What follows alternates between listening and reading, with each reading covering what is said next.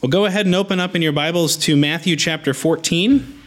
We're going to uncharacteristically cover a lot. yes. Uh, we're going to be covering 1434 through the end of the chapter, which is only two verses, and then uh, 15 1 through 20, because they all cover one scene. So, uh, open up in your Bibles to Matthew chapter 14.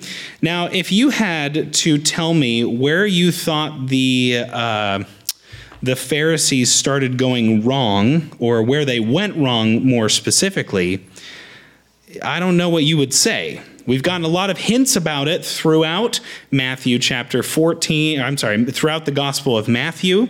Uh, we've, we've gotten ideas that Jesus has thrown around. In Matthew chapter 6, uh, he started using this term hypocrites. And uh, that's really where they started going wrong. Matthew chapter 6 and 2, uh, 6, 2 and 6, 5. So, this hypocritical nature is not one that was built in a day. It's actually something that, that happened through countless generations of Pharisees. Uh, they, they had studied up on all things Bible. They knew what the Bible was, they, well, the Old Testament was. They, they were very clear uh, on, on how they should live in response to it. But unfortunately, and very sadly, they weren't actually living what, what God had required they had started living out um, their traditions more than a biblical faith. So we're, today we're going to see uh, another hint. It's not the whole of the Pharisees' issue. We'll get to that at the end of the Gospel of Matthew, but we're going to see another hint at what was going wrong with the Pharisees. Um, and we're going to see a distinction between how the crowds approach Jesus and how the Pharisees approach Jesus. We're going to see the depth of their hypocrisy, and I'm going to warn you, it's really deep. So, spoiler alert, their hypocrisy is great. So, let's go ahead and read Matthew 14:34 to 15:20. And when they had crossed over, they came to land at Gennesaret. And when the men of that place recognized him, they sent around to all in that region and brought to him all who were sick, and implored him that he might touch only the fringe of his gar, or that they might touch only the fringe of his garment. And as many as touched it were made well. Then Pharisees and scribes came to Jesus from Jerusalem and said, Why do your disciples break the tradition of the elders? For they do not wash their hands when they eat. He answered them, And why do you break the commandment of God for the sake of your tradition? For God commanded, Honor your father and your mother, and where, where, or whoever reviles father or mother must surely die. But you say, If anyone tells his father or his mother, What you would have gained from me is given to God, he need not honor his father. So, for the sake of your tradition, you have made void the word of God, you hypocrites. Well did Isaiah prophesy of you when he said, This people honors me with their lips, but their heart is far from me. In vain do they worship me, teaching as doctrines the commandments of men.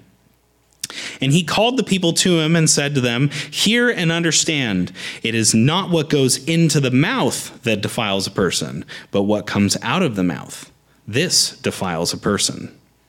Then the disciples came to came and said to him, "Do you know that the Pharisees were offended when they heard this saying?" He answered, Every plant that my heavenly Father has not planted will be rooted up. Let them alone. They are blind guides, and if the blind lead the blind, both will fall into a pit.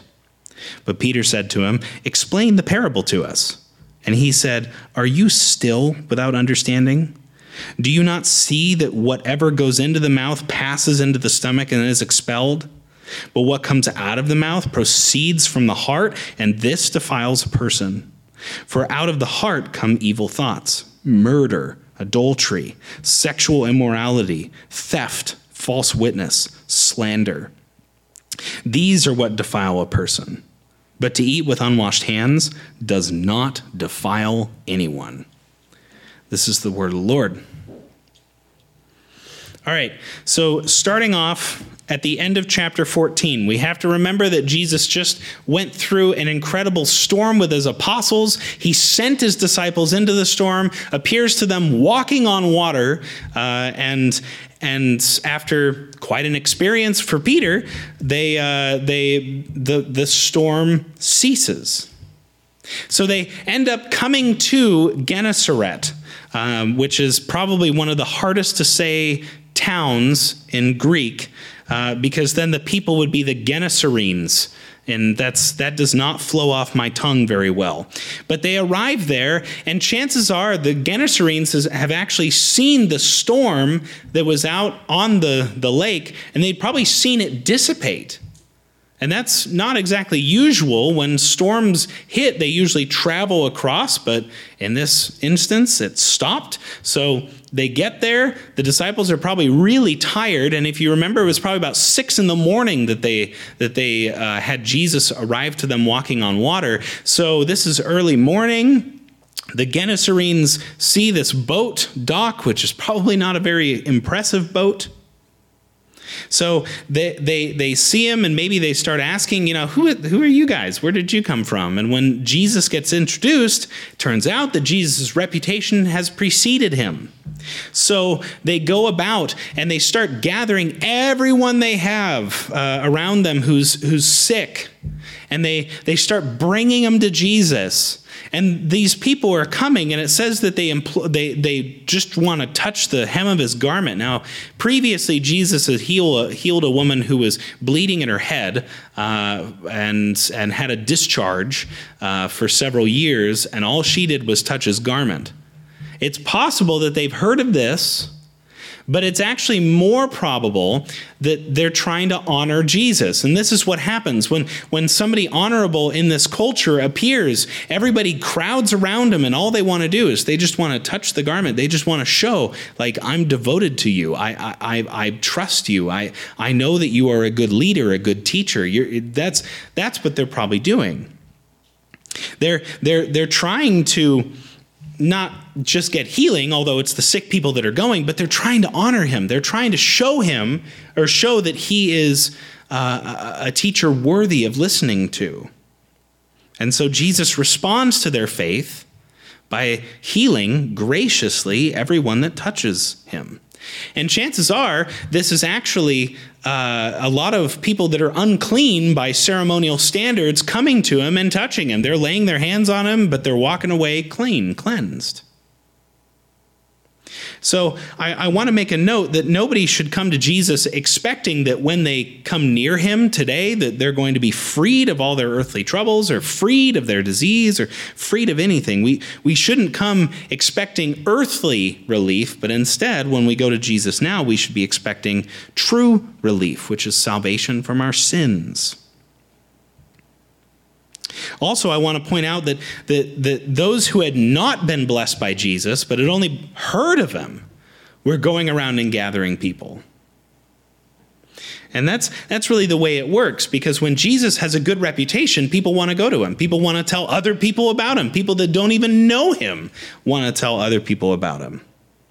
This is why this is why families who were not believers in generations past in our culture used to try and get their alcoholic family members to go to church. They themselves didn't go to church, but hey, you know, uh, Uncle, uh, you know, Uncle Bob, who's a total total drunkard, maybe maybe church would help him. That used to be the case. That's not the case now. It's not the case now because, frankly, because of Christians, Jesus has a really bad reputation. And I'm not saying we need to save face, but I am saying that those of us who are Christians need to bear a brunt of that reputation problem. It's not Jesus who has a bad, bad reputation because of Jesus. It's Jesus who has a bad reputation now because of Jesus' disciples, and that's us. So I just want to point those couple things out that these guys, had not actually received anything from Jesus, and they went around and they told people and they said, Hey, hey, sick people, sick people get healed by him, go to him. You who has cancer, you who has a cold, you who has who has uh, leprosy, you need to go. Go see this Jesus. Man, he might be able to help you. So then after after all these people come and Jesus is very kindly healing all these people that touch the, the fringe of his garment, then the Pharisees and scribes come. Oh, the lovely Pharisees and scribes. And it would make sense that they would come because here we read that they're actually coming from Jerusalem. We read that in 15:1. And it would make sense that you would send the Pharisees and scribes from Jerusalem because they would be the most educated, the most intelligent, the most the most biblically astute. And so you would send the Pharisees to to go evaluate these new teachers, these people who were coming from far away, because ultimately, the goal at the time would be to recruit these new teachers, these itinerant ministers. You would want to recruit them into the ministry of the Pharisees.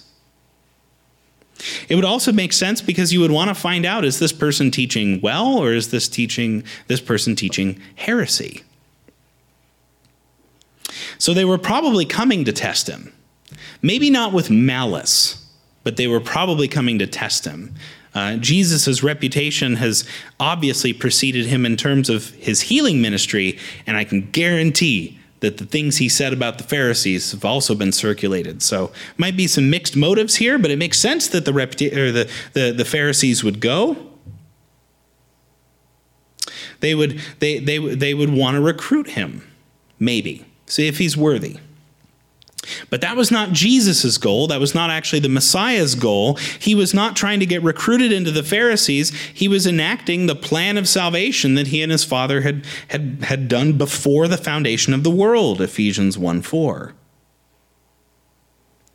And when they meet this Jesus guy, they, they, they see something that they find a little odd. They see, uh, they, they, they see that he's, he's not following this tradition and they they kind of say it in a in a way that lets Jesus attack. they say, "Why why why do your disciples not follow the tradition of the elders? This this tradition that the that that our forefathers have done. They don't wash their hands before they eat." And Jesus makes clear that their real problem is that they're conflating tradition over God mandated biblical commands, doctrine. That's in 1520. But uh, I want to point out that Jesus is not against proper hygiene. That's not that's not the issue here, right? He's not saying that you guys when you go to lunch you should not wash your hands. No, that's not that's not what Jesus is saying. And frankly, I I did see a meme about this not too not too long ago about washing your hands for COVID. That's not that's Jesus is not saying that you should not wash your hands. But but but what he's against is when people take a tradition, something that that, that you have learned through other people, and conflating it to the level of doctrine. That's what Jesus' problem is here. The Pharisees had, make, had, had made their tradition and God's decrees synonymous. And Jesus responds to the Pharisees by pointing out their hypocrisy. Uh, even, even the use of the word uh, hypocrisy in the English, but, but, the, but in verse 7, he says, You hypocrites. By the Greek word uh, right? Uh, a, a, a hypokrites was actually an actor, a person that would put on a mask for a drama, and they would go and pretend to be someone they weren't.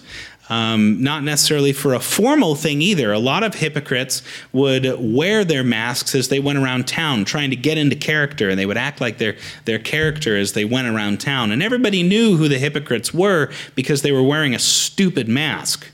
But Jesus is saying that the Pharisees, they're hypocrites of a different caliber. They're hypocrites that need to be called out. They're hypocrites that people aren't really recognizing them for. But Jesus is saying that the Pharisees are basically putting on a performance of godliness.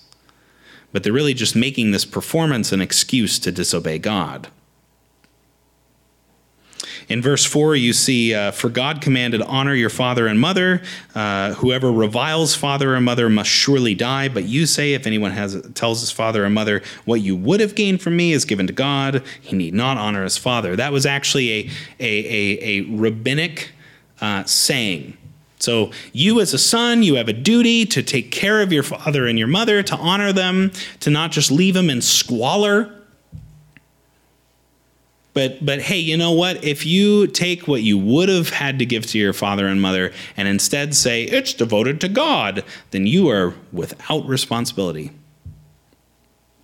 Well, turns out the fifth commandment is still binding.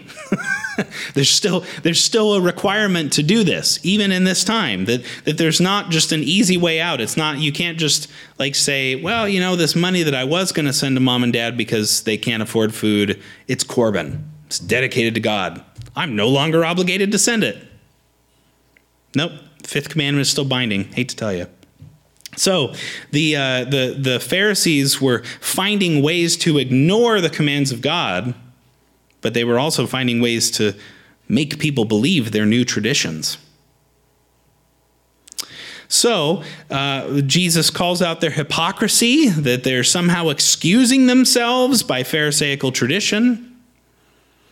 Uh, they are doing what Paul, Paul says not to do in Romans 3.23. Well, he actually calls out the Romans on doing it. He says that, that they're boasting in their obedience to the law by breaking the law. Very ironic. And Jesus' uh, statement there so for the sake of your tradition, you have made void the word of God. That's actually a that's, that's very emphatic.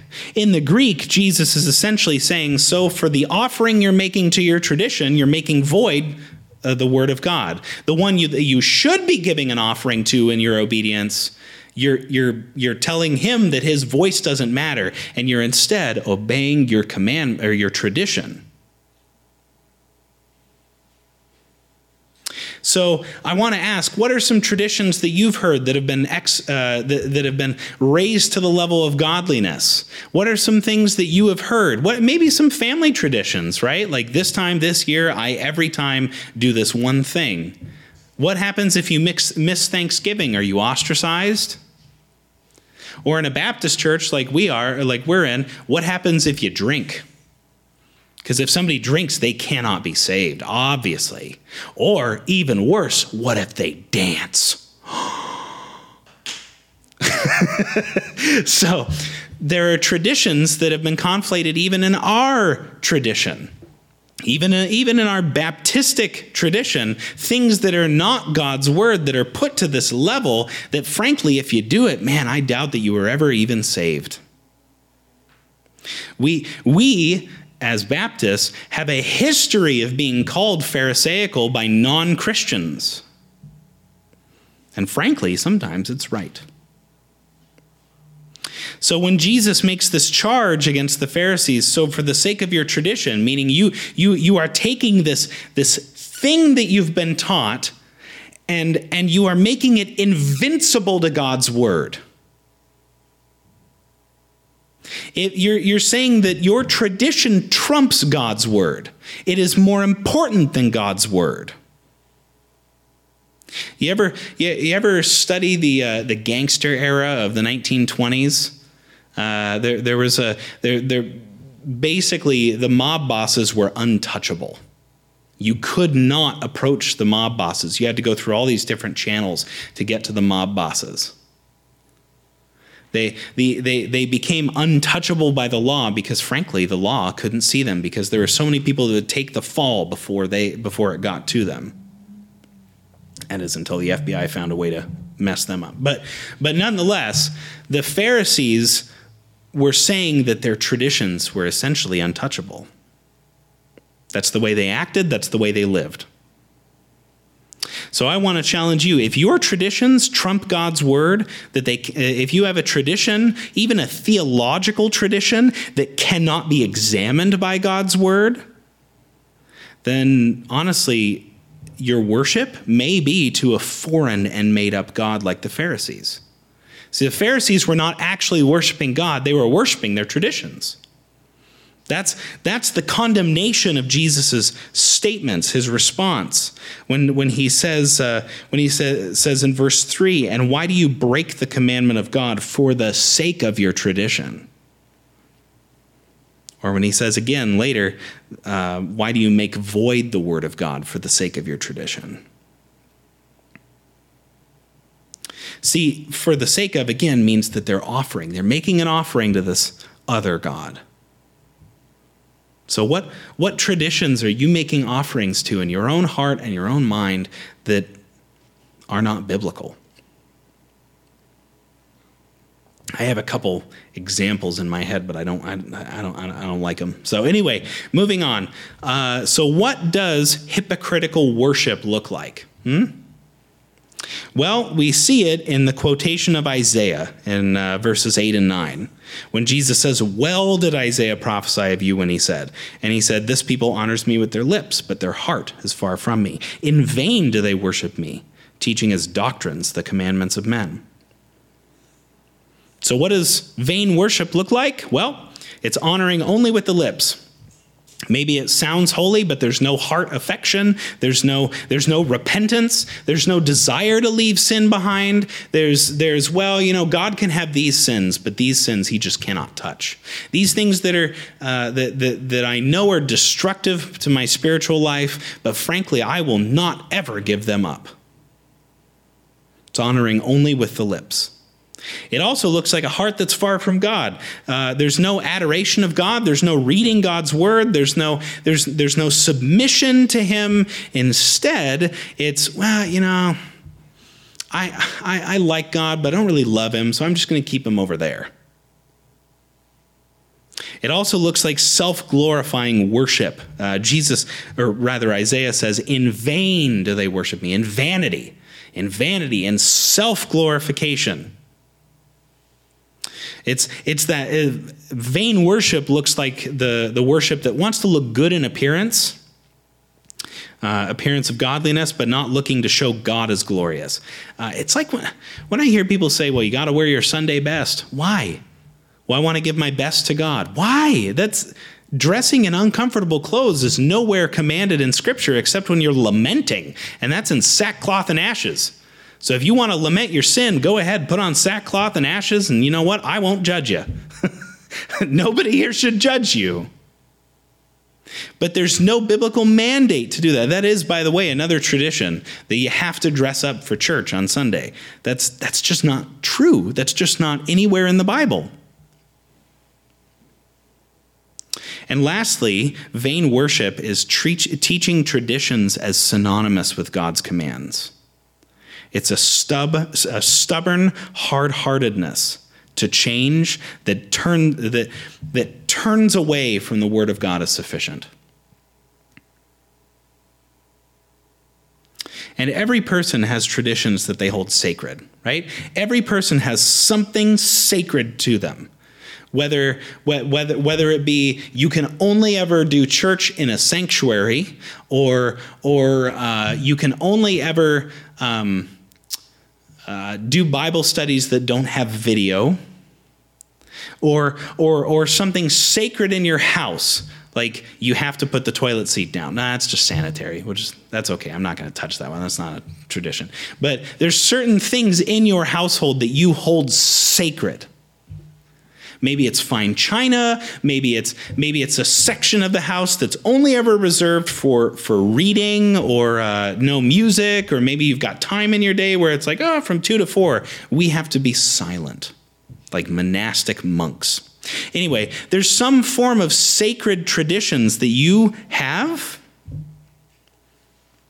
but you should have nothing as sacred in your life as the Word of God.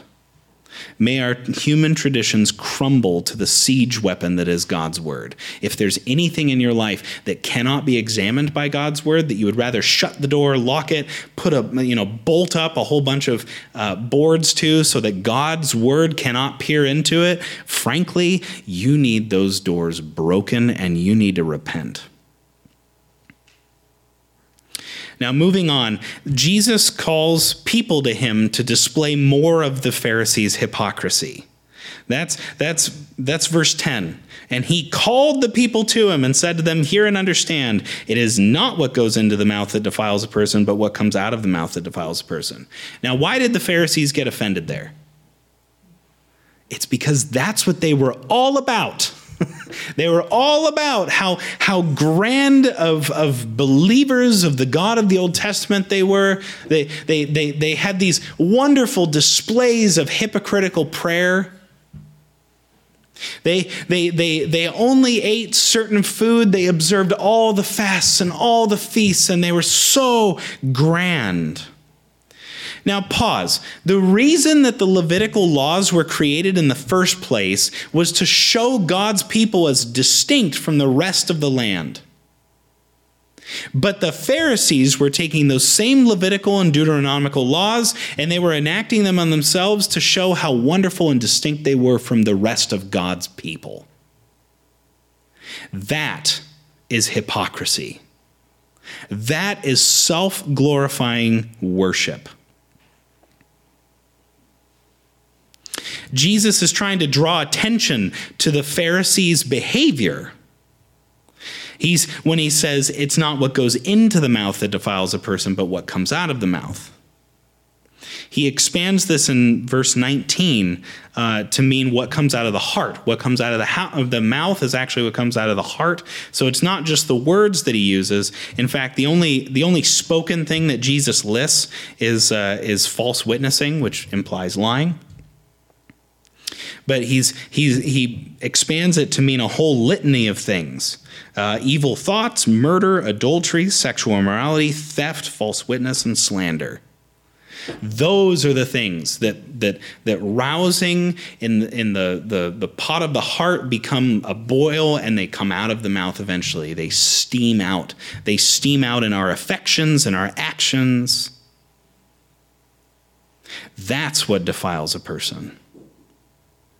And that's why the Pharisees are offended, because Jesus is calling them out. And then when the Phar- or when the apostles come and they say, "Ah, hey Jesus, don't you know how bad you offended the Pharisees? Don't you know they were kind of ticked off by you about that?" What does Jesus say? He he he says, "Duh." That's essentially what he says. He, he says, let them alone. Or I'm sorry, he, he answers first, every plant that my heavenly Father has, has not planted will be rooted up, meaning the Pharisees. The Pharisees are not something the Father has planted. The Pharisees, in all their holiness and tradition, were not something planted by the Father. Therefore, they're going to be rooted up. And then verse 14 let them alone. They're blind guides. And if the blind lead the blind, both will fall into a pit.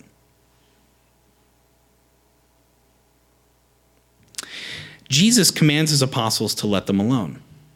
His greatest opponents, the guys that inevitably get Jesus killed, let them alone.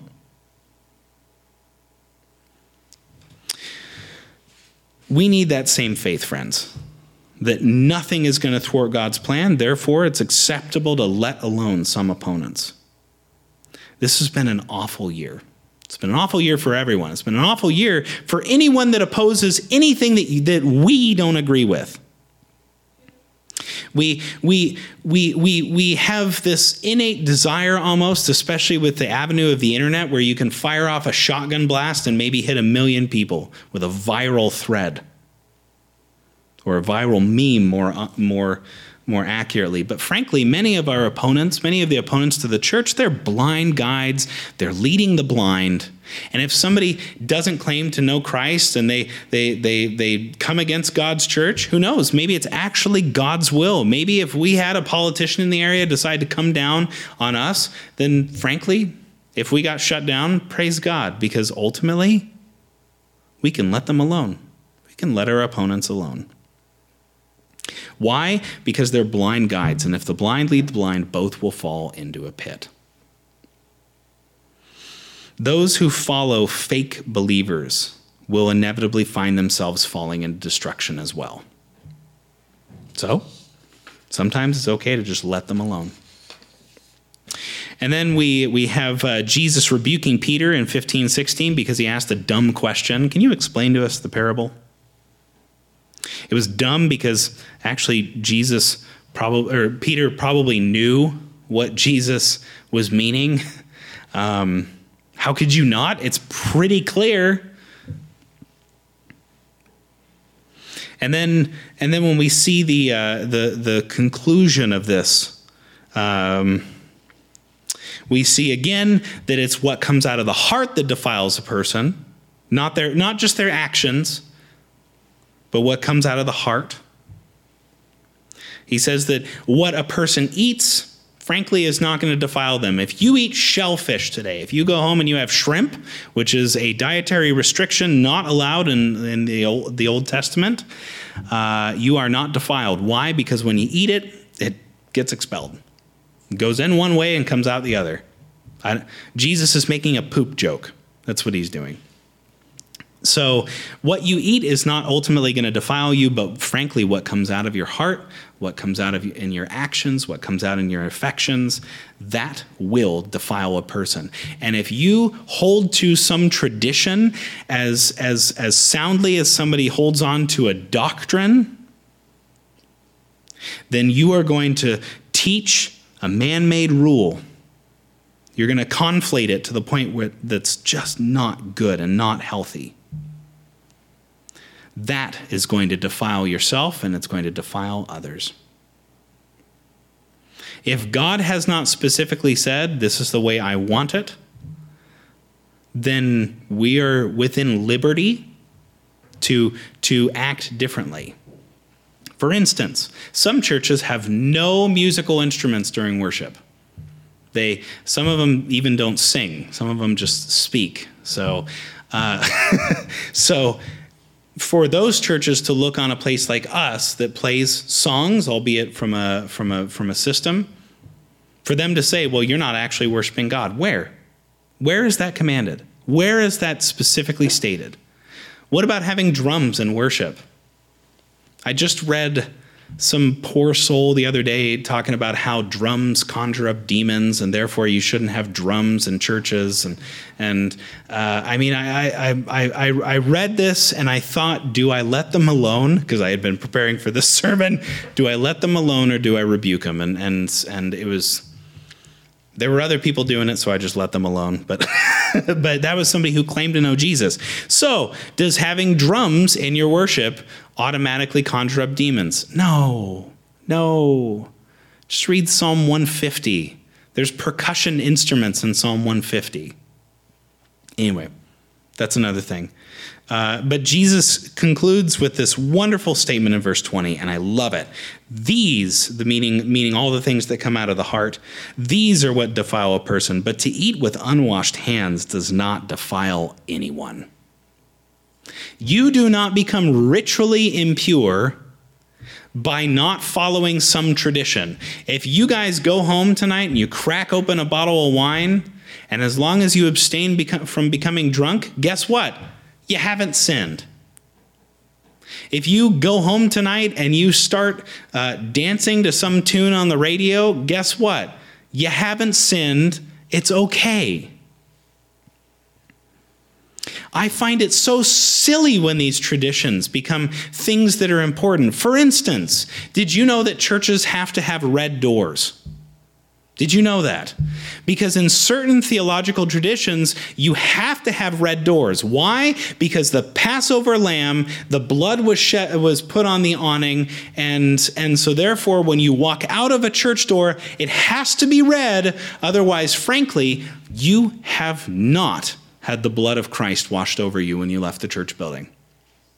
Do you know that? You're, you're unsaved as soon as you leave our doors. So, guess what? Stay forever. so so there there are certain traditions that are conflated to these levels that are just absolutely crazy and Jesus Jesus calls it out eating with unwashed hands doesn't defile anyone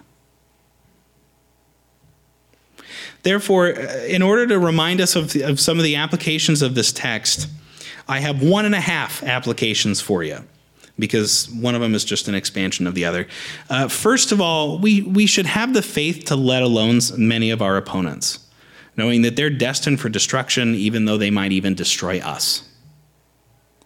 There are many opponents to the gospel of Jesus Christ, many who claim to know him and yet teach his doctrine, the commandments of men, but we can't fight them all we can't we we can't be Facebook warriors for Jesus. It's just it's not going to happen, man. So uh, we, we have to be willing to entrust their destruction to the Lord. We, we have to know that they're going to fall to their hypocrisy one day. There's one very well known pastor in Australia whose name rhymes with uh, Lion Buston. Anyway, there's one there's one well-known pastor of a very very, big megachurch who's right now facing legal problems because he covered up sexual abuse of his father in his church. One day, one day, no matter no matter who you are, the Lord is going to catch up with your hypocrisy. And if you are the blind leading the blind, you're going to find yourself falling.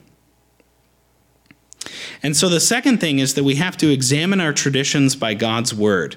Uh, if if you if if we as a church or if you as an individual have traditions that you hold dear, but they're untouchable to examination through God's word, if there's things you've been taught and then you come to a verse that might contradict it and you go, whoa, all right, that whew, save myself. You are in sin and you need to repent. You need your tradition, whether it's something you've been taught or something you do, examined by God's word if, if you've been taught doctrine by men who followed uh, uh, Arminius or Calvin, no matter who, or, or, or, or Augustine or Chuck Smith, or Greg Laurie, or Matt Chandler, or Paul Washer, or, or the dude that uh, does that tent ministry in uh, uh, somewhere in the South, and he's always really angry and he yells at people that wear masks. No, ma- no matter what you've been taught, no matter who you've been taught, no matter what this tradition is that you stand before,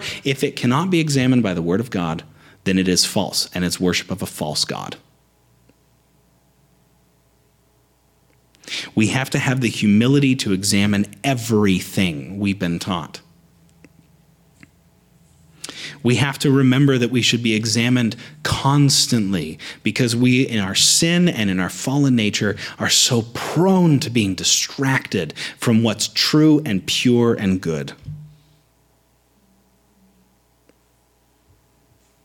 So, point 2a is that we have to make sure we're worshiping the true God. We have to avoid the hypocritical heresies of the Pharisees by always making sure that we're looking to Jesus. I was not trying to rap, Elijah. That was not. we, we, we, we, have to, we have to guard not our traditions, but we have to guard our worship of the one true God. Only He is worthy. And anybody or anything who detracts from that worship is in a condition in need of redemption. We have to repent. We've all been taught that certain things are true. My mom, who watches this, and she's going to get all mad at me, my mom, who watches uh, the sermon, oftentimes will quote to me Benjamin Franklin and say that it's got to be in the Bible somewhere. We have to take what we've been taught and examine it from the Word of God Nowhere in the Bible does it say a penny saved is a penny earned. I promise. So, everything we've been taught needs to be examined. That's the only way that we can avoid the hypocrisy of the heresies. The, I'm sorry, the hypocrisy of the Pharisees. Now, anyway, let's go ahead and pray. Heavenly Father, you have sent your one and only Son to die for us, to convict us of our sin, to bring us redemption by your blood. You, um, you are a good King, a loving Father. And Lord Jesus, you convicted the Pharisees of their hypocrisy, and frankly, it's so easy for us to fall into hypocrisy due to our fallen nature. And I, I pray that you would give us the conviction to repent. I pray that you would give us knowledge of where our traditions have taken, taken the place of your word. And I pray that you would, by your Holy Spirit, grant us repentance of those. May we not be like the Pharisees, but may we bow to your word and your will above all else. In Jesus' name, amen. Go in peace, saints.